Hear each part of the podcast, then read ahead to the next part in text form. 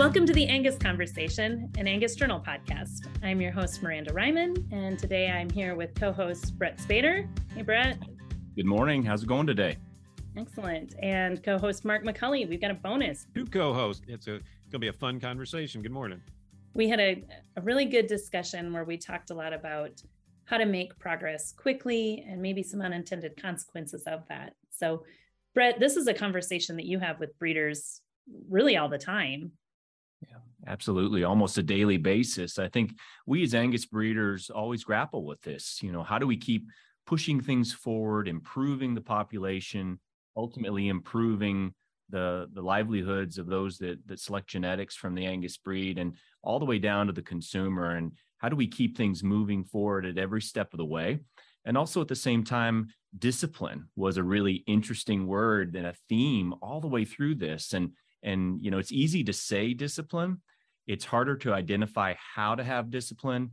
And it's great to hear some really important things that these guys brought up in their own operations on ways you can physically have discipline around genetic advancement, get a lot of the good as well as understand that hey there there's always a potential downfall to any balanced approach and ways to safeguard against those things whether you're thinking about which heifers to retain whether you're thinking about philosophies around sire selection and certainly when it comes to marketing time you know and being able to look back and know that you made really great decisions on all areas of focus and ultimately still get at what you need.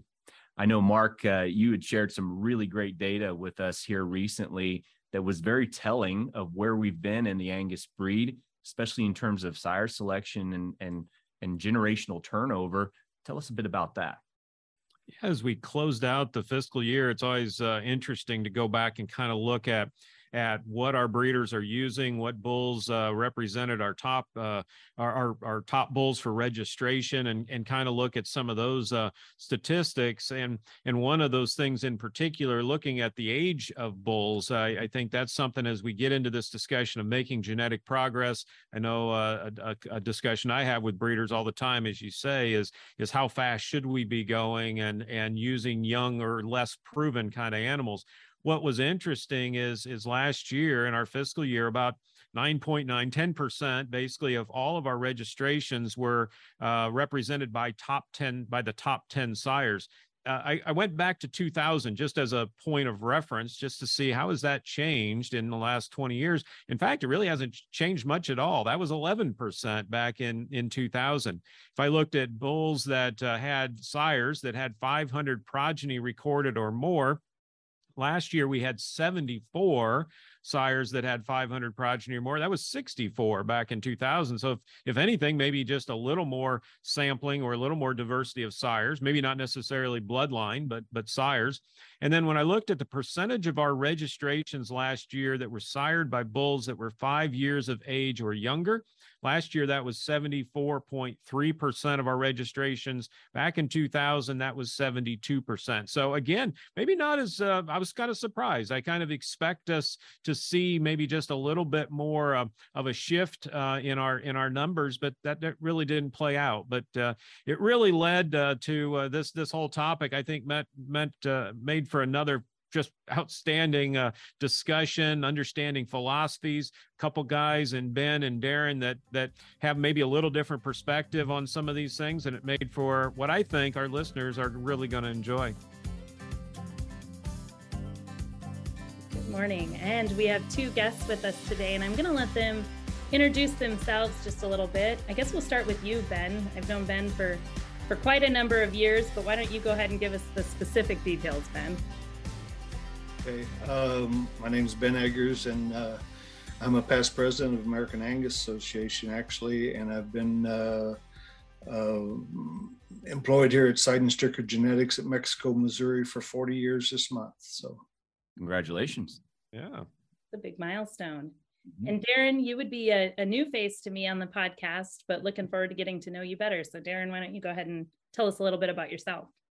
Yes, hi, I'm Darin Meyer, um, owner operator, manager, De-Su Angus, um, kind of a, I don't know, fledgling operation, so to say, compared to like Ben 40 years. But uh, we were, we had a commercial herd of beef cows for my entire life. Then five, six years ago, we got into the registered Angus.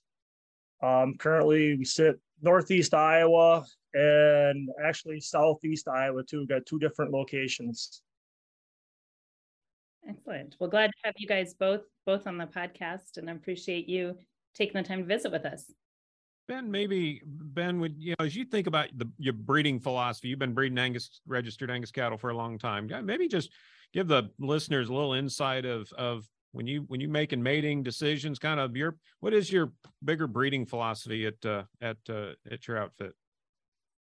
Yeah.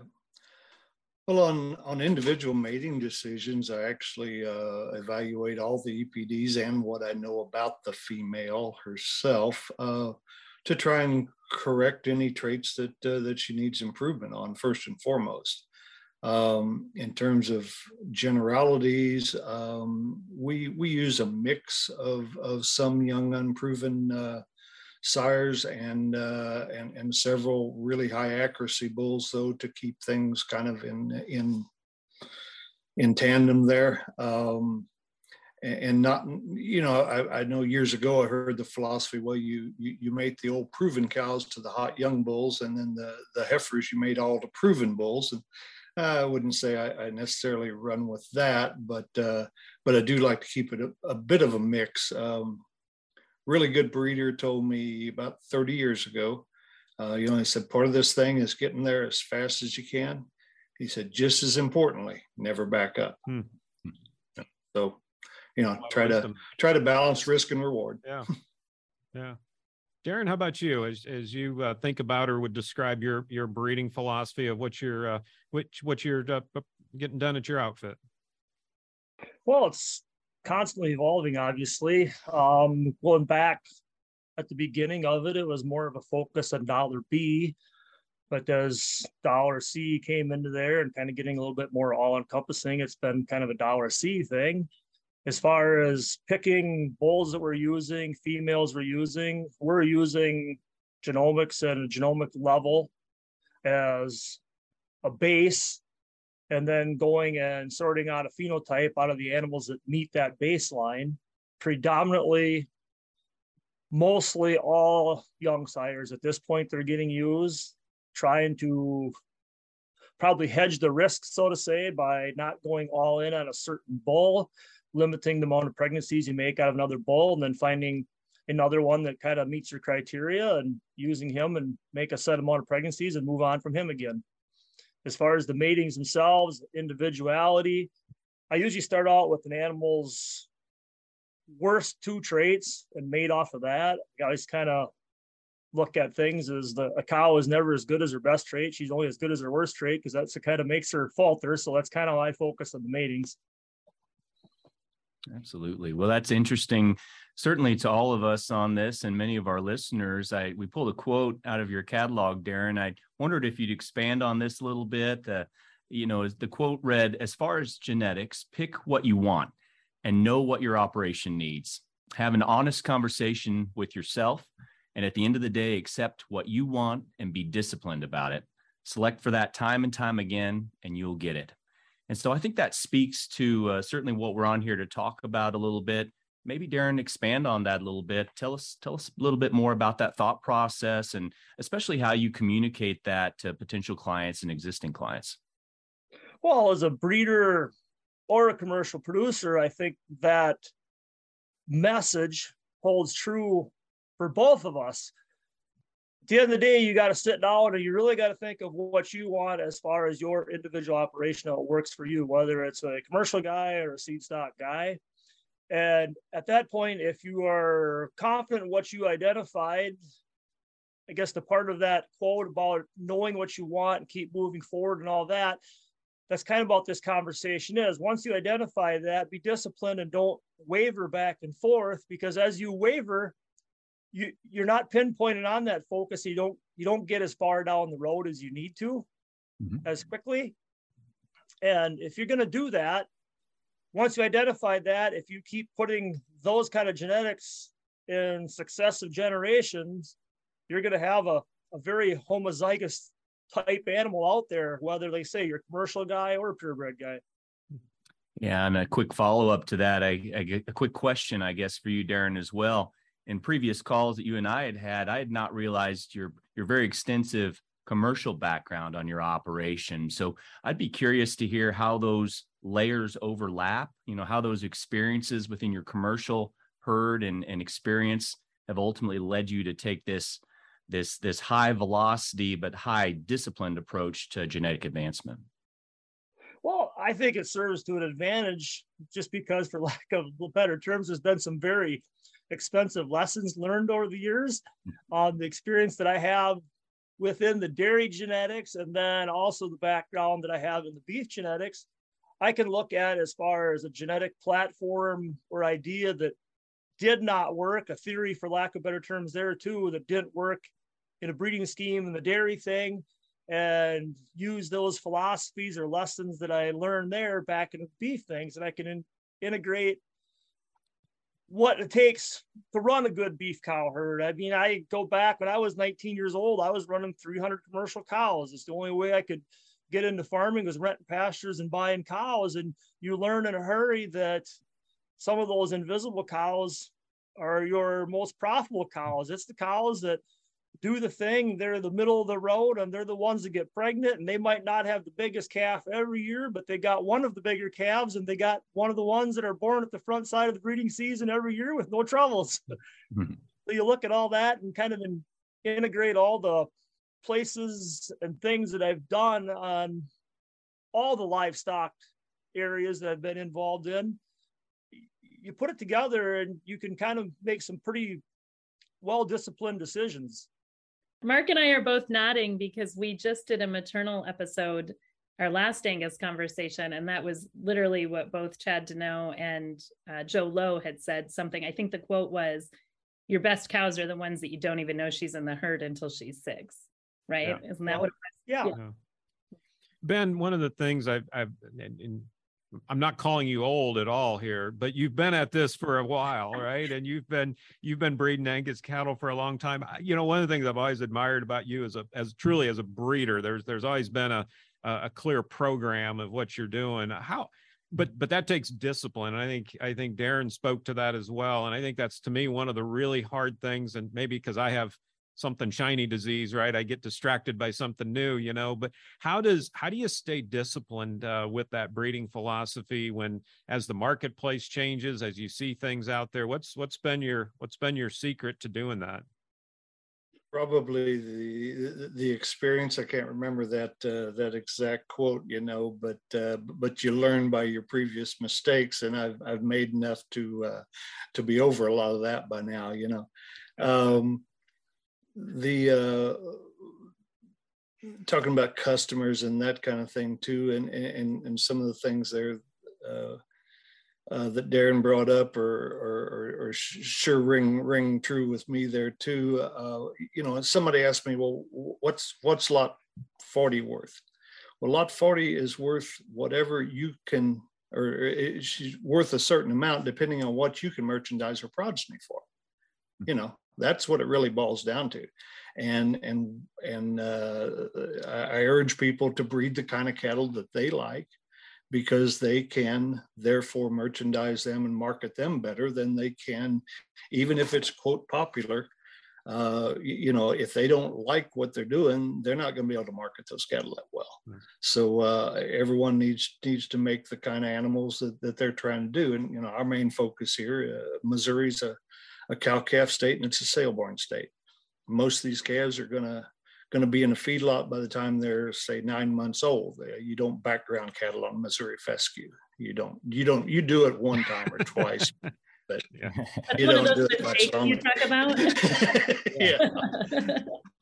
uh, so, so, so those calves are, are maybe going to be a little bit different than they might be in some other parts of the country, you know, uh, because they're they're going to have to hit the feedlot uh, uh, going, and and they can't shut down too quick, and uh, and at the end of the day, the only premiums out there are the uh, really on, on, on the carcass side of things. Other than that, it's it's all efficiency and fertility, of course. But but but there are premiums to be gained by uh, by retaining ownership or even by just uh, uh establishing a relationship with whoever's buying your calves and uh, and uh, being able to uh, to get a little more for them that way if you're putting the right kind of genetics in them that will reward them in terms of feedlot efficiency, uh, less sickness, and better carcass premiums. Awesome.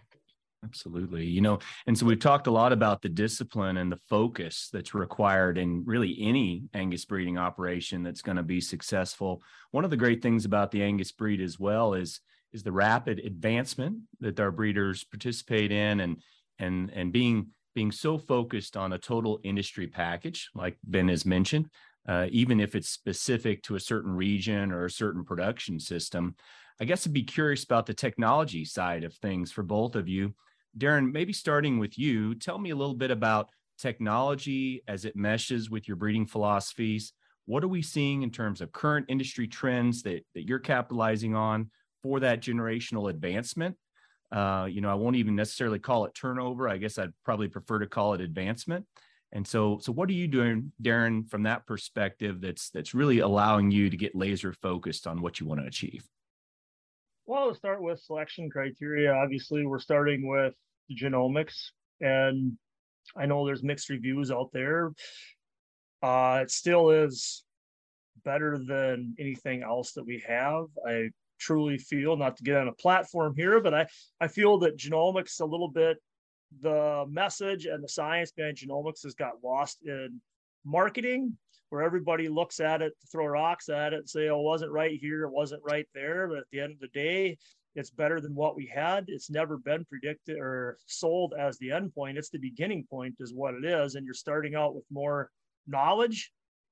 So, I mean, using that technology, obviously, for a starting point, as far as reproductive technologies, we use IVF, we use conventional flushing. I mean, we use both of them. Uh, as far as management wise, we manage our beef herd very similar to a dairy herd as far as reproductively. We are basically almost 100% uh, embryo transfer. Those cows are getting preg checked at 30 to 35 days via ultrasound to get re-enrolled as a recip and everything else just to, to make the most calves out of our set of uteruses that we have. And that's about all we're really doing as far as technology, just basic management and using everything that's up to date. Sorted semen, the, Darin? Do you use sex semen? Ah, uh, we use a little bit, not a lot. The only time that I'll use sorted semen is if I find a bull that I would really like to use, and I have some heifer recips that I want to use, and I will use female then, just for the simple reason is like more calving ease and more predictability of not having a, a bigger bull calf out of a out of two year old. Yeah. Are there any technologies you've been thinking about implementing that maybe you haven't quite gotten to, but are in consideration?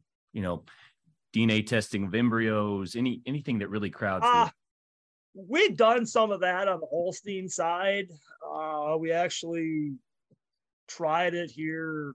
I'd say probably two years ago. Don't quote me the time frame very mixed results. Uh, time we do the biopsy, ended up losing preg rates comparatively and everything else. And we keep pretty good records as far as what we're doing. We're transferring between Holsteins and Angus probably 12 to 14,000 embryos a year, and everything goes in an Excel spreadsheet. So we kind of know what the difference is at uh, a management wise to keep our cows on track, having calves, what we can do. That being said, I backed off IVF a lot. The IVF thing, it's hard to hit a calving interval and keep your cows in check as far as calving on a certain interval. Well, those are great points, all. Ben, I'd be really curious to hear about how your operations adopted technologies and again, which ones maybe worked and which ones you haven't had quite as much success with. Right. Um, actually, I mean, similar to some extent in that we're using IVF and conventional flushing, uh, but I like to hold that to about a third of the calf crop. Uh, two thirds of our calf crop will either be AI sired or, or natural service. Um, you, you, know, and, and, you bring up the the sex semen. Uh, you know, we we've used a little bit of it, but once again, in our environment in Missouri, uh, there, there's really not a big edge to having heifers or bulls. Uh, the value's fairly equal, so so we've not been big on uh, sex semen uh, simply because we can we can market both uh, both sexes, and uh, you know we we we just as soon. Um, have about 50-50 bull and female crop actually it seems to to work out about right in, in terms of our sales and and the long-term uh, uh, you know program as far as the cow herd. Uh, one of the things that I think is pretty interesting, uh, and, and, this is history. It's not the future, of course, but I've been lucky to be associated with five bulls that have eclipsed a million dollars in semen sales. Wow! Of those five sires, only one of them was a product of embryo transfer. Hmm. Three of the other ones were AI sired, and one was a natural sired bull. So you know, it's it's not uh, with all the money we spent on embryo transfer over the year. You know, sometimes uh, sometimes you wonder, but but you're you're still improving the herd and and uh, the females better, and that's a that's a little bit of a snapshot. But it is pretty interesting uh, to, to me that uh, that those those those bulls that did surfaced uh, for the five were were natural calves, you know, raised on a mother. Um, hmm it kind of sounds like to me maybe you're saying that God knows better than the Angus breeder sometimes. Uh, sometimes you got to give give it to him. Yep, or it'll be fine.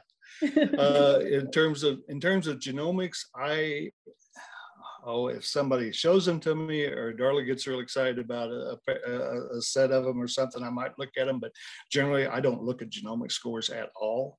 I only look at them as they're incorporated into EPDs uh, because that that's just what I can relate to better in terms of of what kind of improvement they'll make, and to see okay how does that affect him and does that make sense for what he is. Um, and of course, there's always going to be some genetic or, or some environmental factors that might cause uh, the genetics to not be quite expressed like you think they will be when they're weaning age, for instance, but uh, uh, still still give you uh, an interesting perspective then as they grow on and develop and maybe even make cows or, or breeding bulls. But uh, um, like I said, that that that's just the way I use them, uh, and and, and I'm, I'm, I'm used to EPDs. Um, you know, a lot of people are worried that we're getting too many. Uh, I, would still like to have more. You know, we need more on the on the fertility traits, and uh, uh, we've always been after that. Uh, you know, longevity is still a big factor in the in the commercial cow herds out there, and uh, you know we uh, we don't our, our main breeding cows. Um, we pretty much merchandise by the time they're seven. But basically, if um, if for some reason she's not saleable at seven, then I keep her and use her as a, what I call a flex cow, which is a registered recip.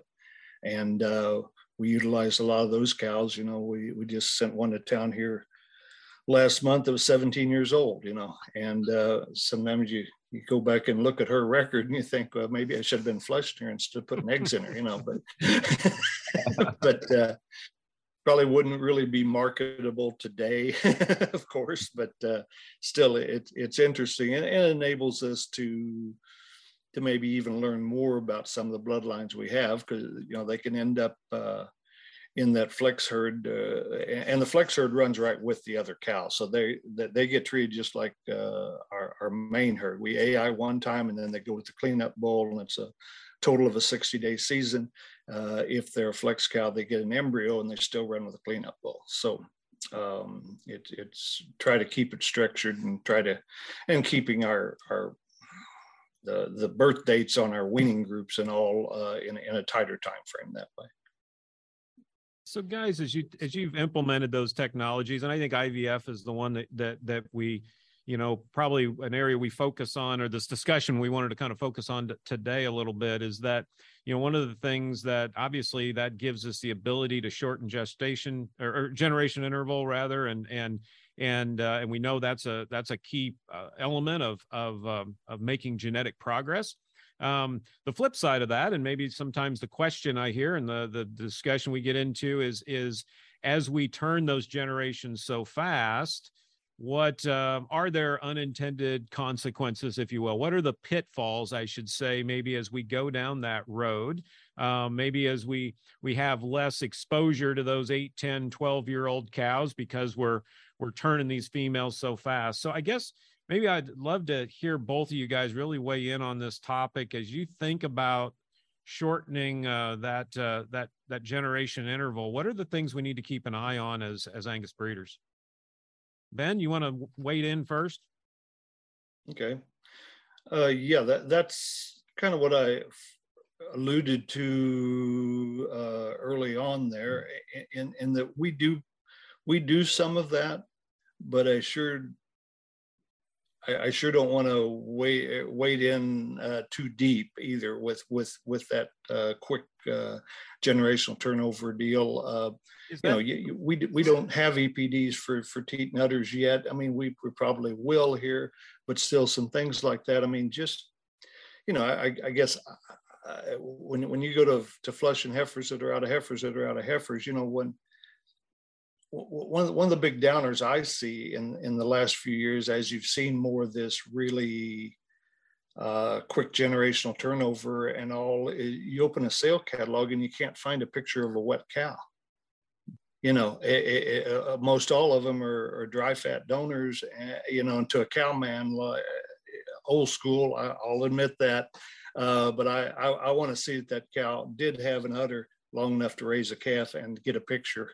uh, you know, I just uh, just want to see those kind of cows that are, that are actually uh, you know can raise a calf on their own too, just to know that they did. And and we do a little bit the same way on our bulls. I, have I've never left a bull in the bull stud forever. Uh, they all they all go somewhere or come home one and breed cows natural and just to be sure that you know we don't get into hmm.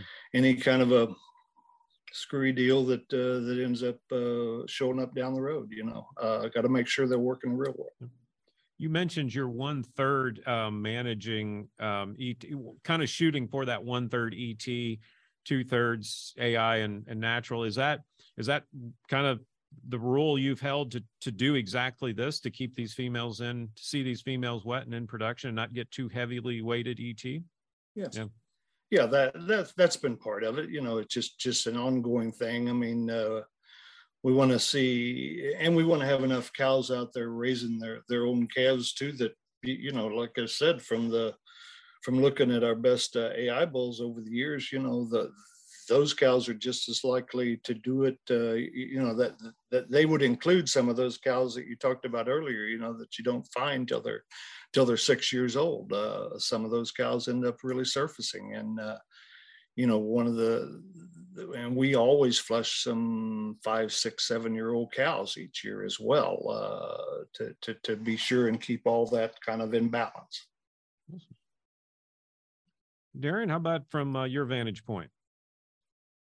Well, I push it pretty hard. I do have some checks and balances in there to start with, I try to select the ones that I'm using as a donor out of fairly proven bulls. Uh, for instance, when you're selecting stuff, I select genomically, obviously, but like, for instance, I'll use a bull, for example, like a rawhide or something. Now there's getting to be quite enough or quite a bit of data in on a bull like that for the yearling heifers. I try to shy away from heifers that are yearlings that are on the very front side of their sire's progeny, just because I don't feel there's enough information there for stability.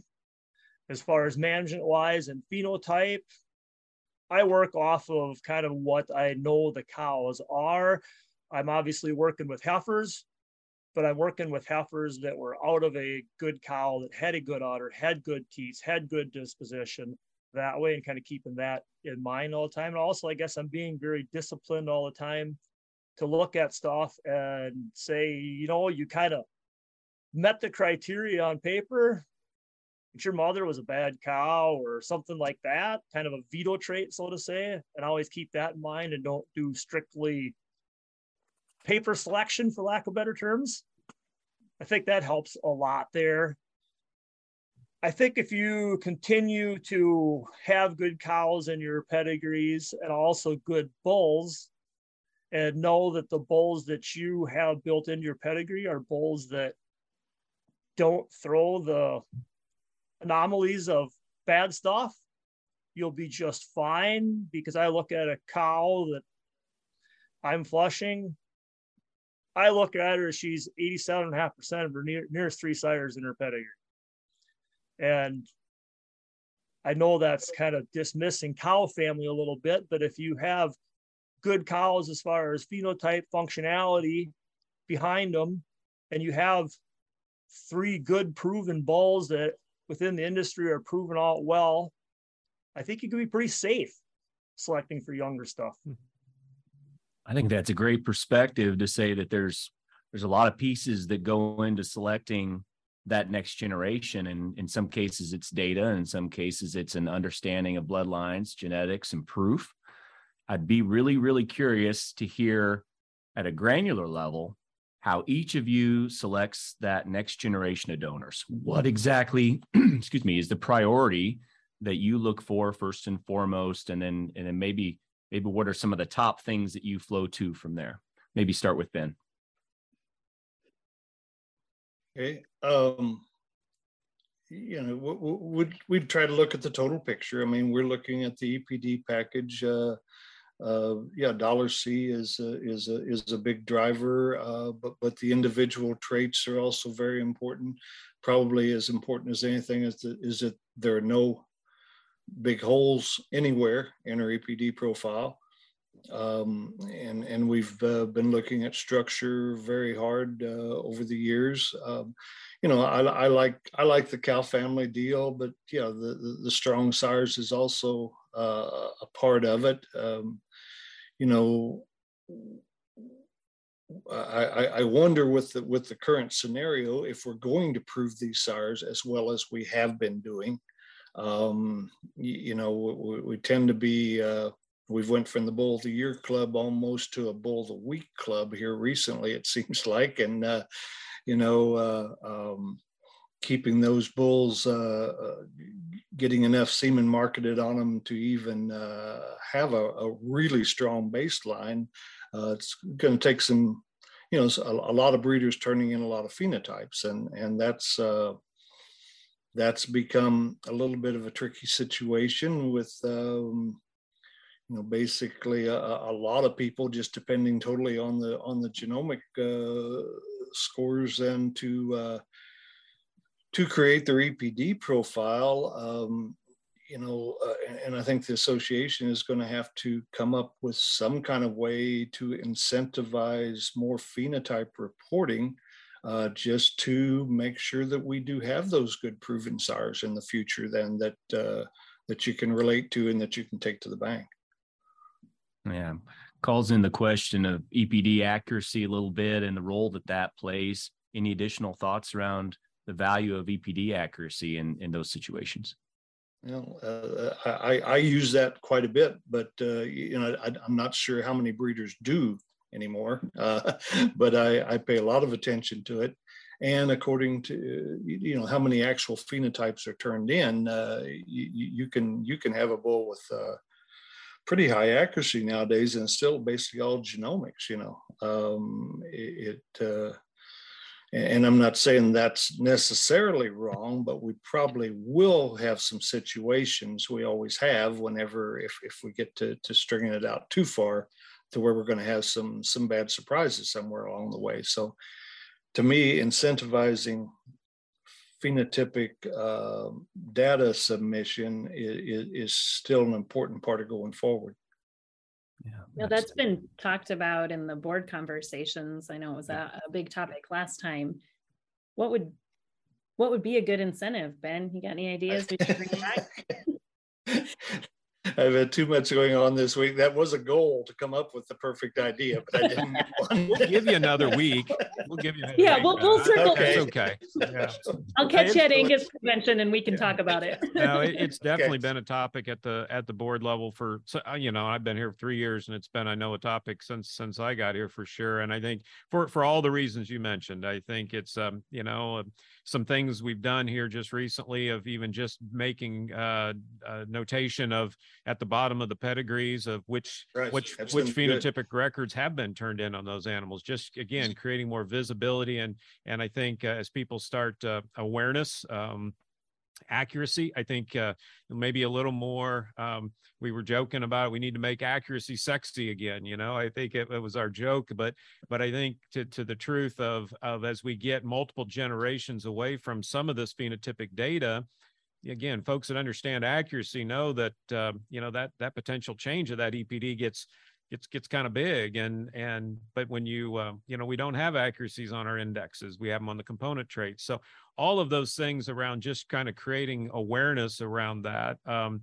i think just you know some of as we start talking about incentives i think the the you know the you got to always be careful you don't put too big of a carrot out there you want to make sure that we're getting good data and folks aren't filling in boxes for the wrong reasons too right and so it's um um but but I think you're spot on. I think we've got to make sure that that those breeders and and we're fortunate. I look at our AHIR data um, uh, this year compared to last. Um, it, we're we're basically right on par with um, uh, with our phenotype, specifically our weights, um, way up on foot scores, way up on breeding records, way up on hair shedding scores, some of those other traits, which is really exciting and encouraging to see that our, our breeders are committed to to uh, to to that phenotypic data.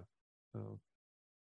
We, we didn't let Darin answer that. Yeah, Sorry, let's, Darin. let's hear. About what three your Darin's perspective from as well as I love that, that question. Yeah, selection in your donor. What what what's the what are the criteria that gets one to the donor pin? Well, kind of mirroring Ben's a little bit. I mean, it's an all encompassing thing. I go start with a genetic profile, nothing that's too far off that I don't feel is correctable.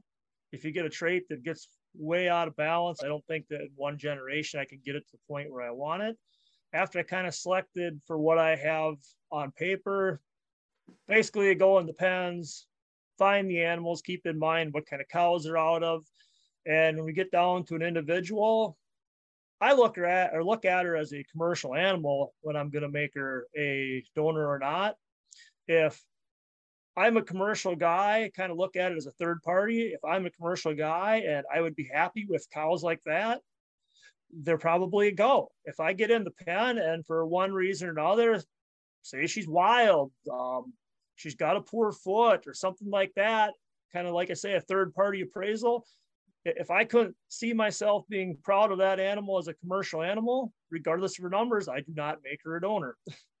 in the end of the day, that's where all those genetics are going to end up. And if if they're not happy with what they have, there's no use propagating it. Mm-hmm. Kind of on Ben's point there too about accuracies and reliabilities and everything. Philosophical soapbox here. We're kind of going to get into a little bit of a, a sticky point, I feel, with high dollar semen, limited use. I truly don't feel that even when they get an accuracy that's printed, it's going to be accurate because it's human nature. You buy a thousand dollar unit of semen, you're going to use it very, very selectively, not randomly. so I think that's going to be a little bit of a pitfall in the future moving forward, where you get bulls that are, have females that are now selection wise aimed to be a donor, and the data on those bulls sit in that pedigree are really not a random cross section of uh, usage in the beef industry. you carry some great perspectives from the Holstein business. Uh, tell us how things compare and contrast there. Darin. Well, the the philosophical reasons to do things is obviously generation interval. You speed up genetic progress and everything else. They mirror each other there, but there's some big differences in the dairy industry versus the beef industry. First of all, the dairy industry, I don't know the exact number, but I'd assume that 90 to 95% of all the dairy cows in this country are fed a TMR with a corn silage based ration. And there you get uniformity of management, uniformity of how animals respond. Obviously, beef industry is not that way. I mean, you got the southeast where it's hot and humid, and you go from high plains desert to swamp grass and everything in between. Mm-hmm. so that's a difference there because I think you take different animals will work in different areas a little different because of the management. I also feel that within the dairy industry, if you move genetics without a governor, for lack of better terms, you can change your management as you move those animals to best suit them. Whereas beef industry, a lot of these cows are functioning on the same grass that grew for buffaloes 150 years ago. You're not going to change the basic feed nutritional element of what these cattle are doing. So I mean, I think that's a huge contrast. The other huge contrast is the amount of data and the amount of accuracy. I feel that on the dairy side, because of the amount of data and accuracy we have, we can push hard. As far as generation interval, we can push hard and be more reliant on a genomic score in itself versus you get into the Angus, the accuracies aren't as high. I feel that you can kind of go off at a tangent sometime from what your true goal is unintentionally. It's kind of like a golf swing. If you can hit it really, really hard, it's not going straight. You're probably just going further away from the hole than closer to it. and I think that's that's a couple of the bigger contrasts that I see. I love that golf analogy. It's that's that was always my idea when I was young. I just hit it really, really hard. And I learned uh, I used to golf with this uh, guy that was uh, about 75, and I always thought I could I could uh, I could whip him because he just hit it down straight, and I, I learned pretty quick that uh, he whipped me, and it was the uh, it wasn't all about how far we can hit it. Yeah. The other contrast, I think, not on a genetic level, just as far as a marketing level, it's a totally different customer base. In the dairy industry, there is no herd bull customer. It's all geared towards four or five AIs and all the other bulls, with the exception of the elite, say 1,000, 2,000 bulls within the dairy industry, are all pound bulls. Whereas you look at beef industry, these bulls that are good bulls that aren't probably one of the best thousand in the country have got a huge amount of value. And they got a different kind of value too, and I feel because the dairy AI industry is looking for straight outliers all the time.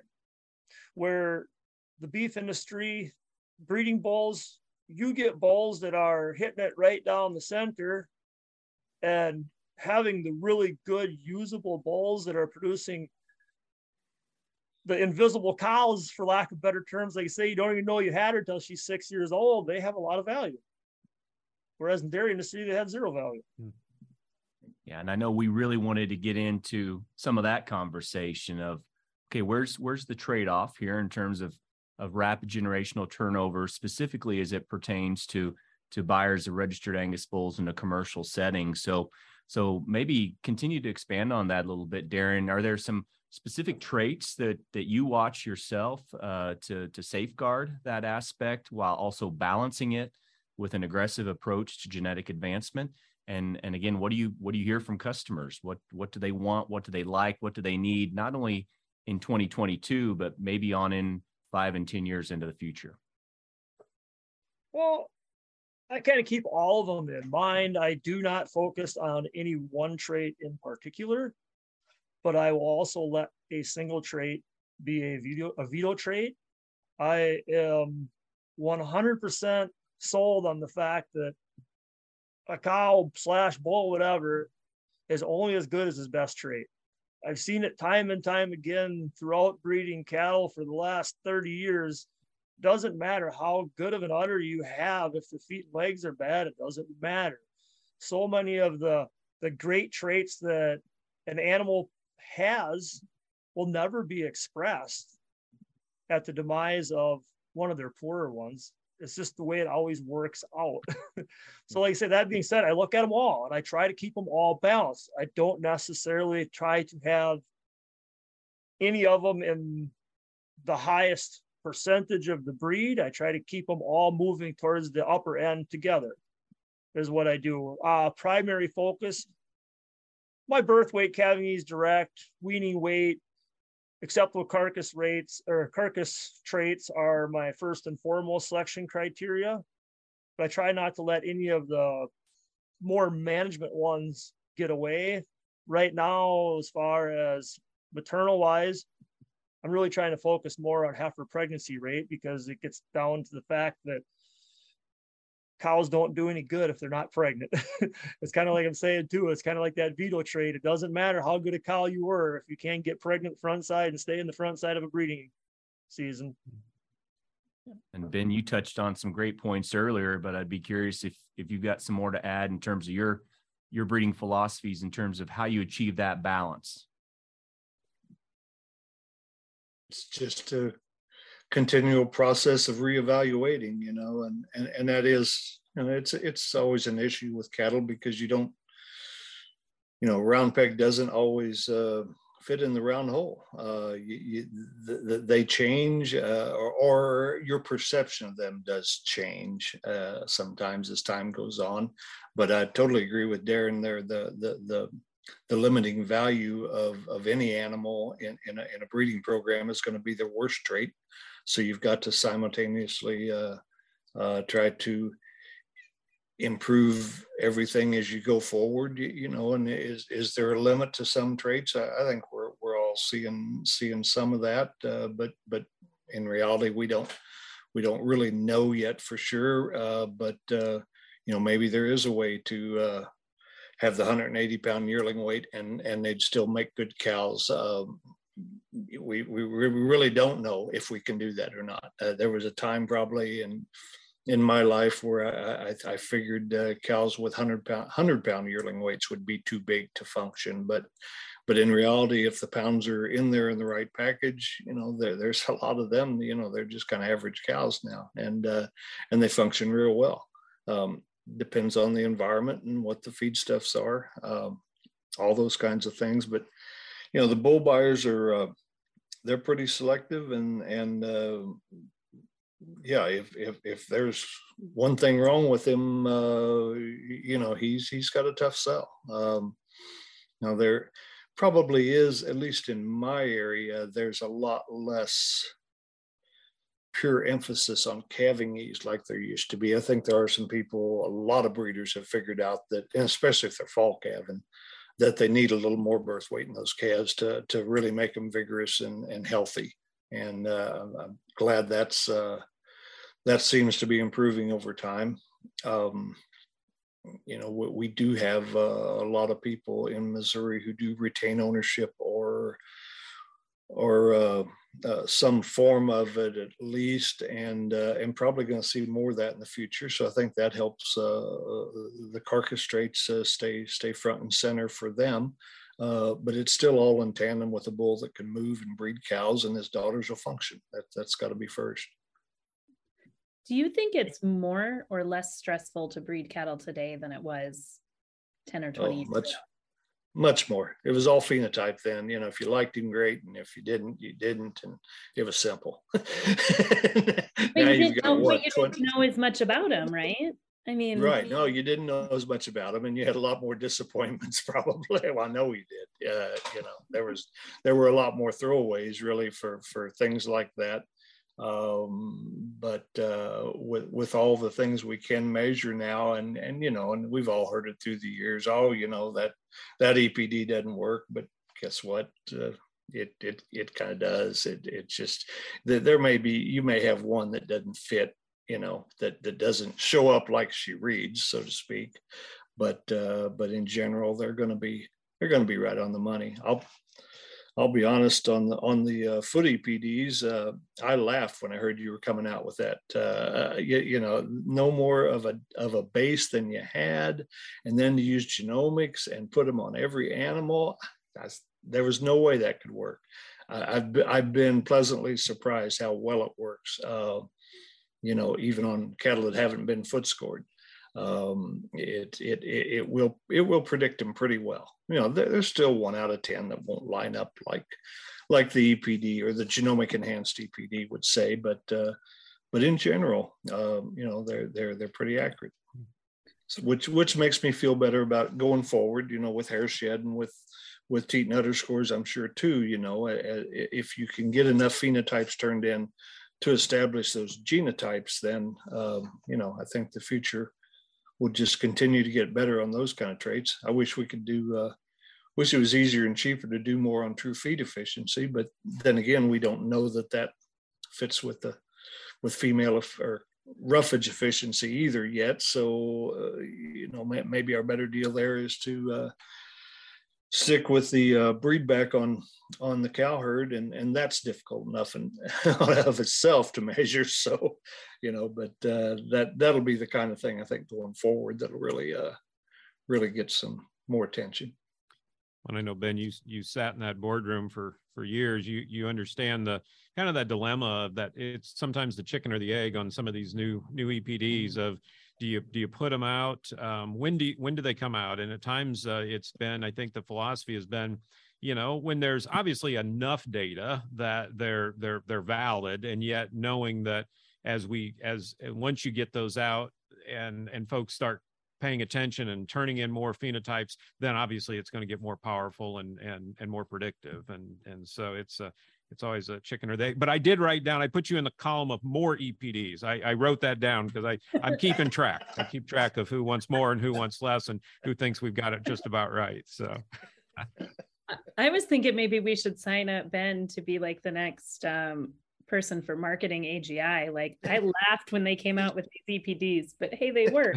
That's a that's a great marketing story ben you know, one of the things you guys both point, uh, I, and I just want kind of wanted to put a little exclamation point on it. I think you guys both talked about, you know, from a breeding philosophy standpoint, you know, it's a, a cow or a bull is only as good as their worst trait, right? And yet, in the world of marketing, right, we flip that around and we try to find whatever they're best at, and we and we highlight that. And and I think I think that's hard, right? That makes it to me sometimes really hard for for for breeders and maybe some that haven't been through some some uh, some generations of making some of those mistakes and learning from those mistakes you, you you get attracted to the marketing side a little bit and and it maybe maybe makes you veer off some of those disciplines that uh, that we probably need to have as breeders of, of of thinking this about this a little maybe a little more holistically. So i thought that was that was a lot of wisdom coming from both of you guys on that. Well you look at how things are measured and what we're all measuring, so many of them are antagonistic in themselves. Getting back to Ben's point about, well, can you believe that big of a yearling weight and can that make a good cow? You can go back retrospectively and look at where a breed went from 50 years ago and put yourself in their perspective 50 years ago, you would have never thought you could have had an Angus cow that looks like it does today. So, that being said, I truly feel that if you stack your generations of animals that are similar to your target and get new genetic recombinations, everything else, eventually, yes, I firmly believe that you will be able to get cows, animals that can push those high growth EPDs along with great management traits. Are you there now? Absolutely not. And I don't feel that any animal that's an outlier on one spectrum of an EPD can hold a reasonable outlier level of an antagonistic type EPD. It's not going to happen. But as a breeder, going back to my statement of 50 years ago, yeah, you would have thought it was impossible then, but it's not possible now. The problem or the challenge of it is to make all the successive generations of progress you've made in the last 50 years now and if you can do that in 25 years, look at what you did different. Yeah. You can get there. I mean, it's not impossible. I mean, we are, for lack of better terms, genetically mutating these animals all the time with our matings. We're, we're searching for new recombinations that weren't there in the past. That's why we're moving forward. Well, I think we've probably um, taken up enough of your guys' this morning, but this has been a fantastic. I think we could discussion. go on with this for another couple hours. I kind of want to, but I, I, I do think we probably yeah. better shut her down, huh? That's right. Um, we've been ending with kind of a random question of the week. Before I do that, is there anything else that either of you guys want to add? Ben's getting Ben's looking like he just question. Yeah. he says Miranda's random enough. I, she didn't warn me about this. yeah. yeah, she doesn't need to try that hard. I love it.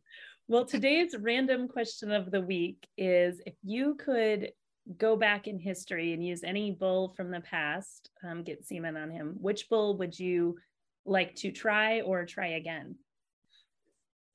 Well, I'm going to speak first here because I'm at a disadvantage. I don't have all the years that Ben's got. right.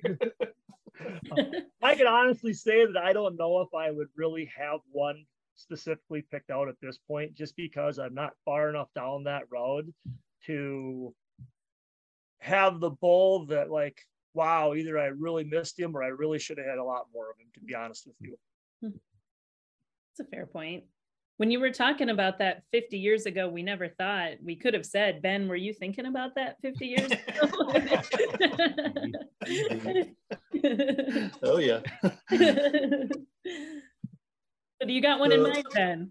well, I, I can just tell you what I did, I guess. Uh, but one of the best, growthiest females, uh, heifer calves on the farm this year is a daughter of VDAR New Trend 315, who was born in 1988 and buried in the front yard. And this won't be on the podcast, but the two pictures up there, uh, so he does kind of come to mind. But uh, uh, actually uh, had a had, had a, a, customer interested in uh, what he called retro genetics. So uh, we we actually uh, IVF'd a cow with 315 semen, and uh, it worked out pretty well. you know, seems to be just fine. It'll be interesting to see now how she she'd been weaned last week, and and and I'd say she'd have been in the top four or five of our keeper efforts, but I haven't actually even looked at the data yet. but you know how she comes on how she scans you know he was a, a leader in in marbling uh, uh, early on there and kind of a poster child for certified angus beef actually for a while back in the uh, in the 90s there uh, mark. So yeah. may even been before your time but that's awesome. Super interesting. Well thank you guys for taking the time to visit with us today. And um, we'd love to hear additional discussions, you know, if people want to want to visit with any of us, they can go ahead and go to the angusconversation.com and and drop a line there. But looking forward to to hearing more on everybody's philosophies around us. Thanks a lot. Thanks for sharing, guys. Thank you. Thank you. That was a fun topic and yet a bittersweet podcast for us, as it was Brett Spader's last as co host on the show. He'll be leaving Angus Media in the near future to pursue other ventures, and we wish him well. And of course, Mark and I will continue to bring you the latest conversations in the Angus breed. If you like this podcast, please rate it or leave us a review. I hate to sound repetitive or maybe even a little bit desperate, but it really is something that you can do to help others find it. We here at the Angus Journal team would love to hear from you. Search for the Angus Journal on Facebook or Instagram, or visit theangusconversation.com to drop us a line or subscribe. And if you're in Salt Lake City later this week for the Angus Convention, please stop by the Angus Media booth and say hi. We'll get you set up with some Angus Media swag and register you for our fun giveaway. Thanks for listening.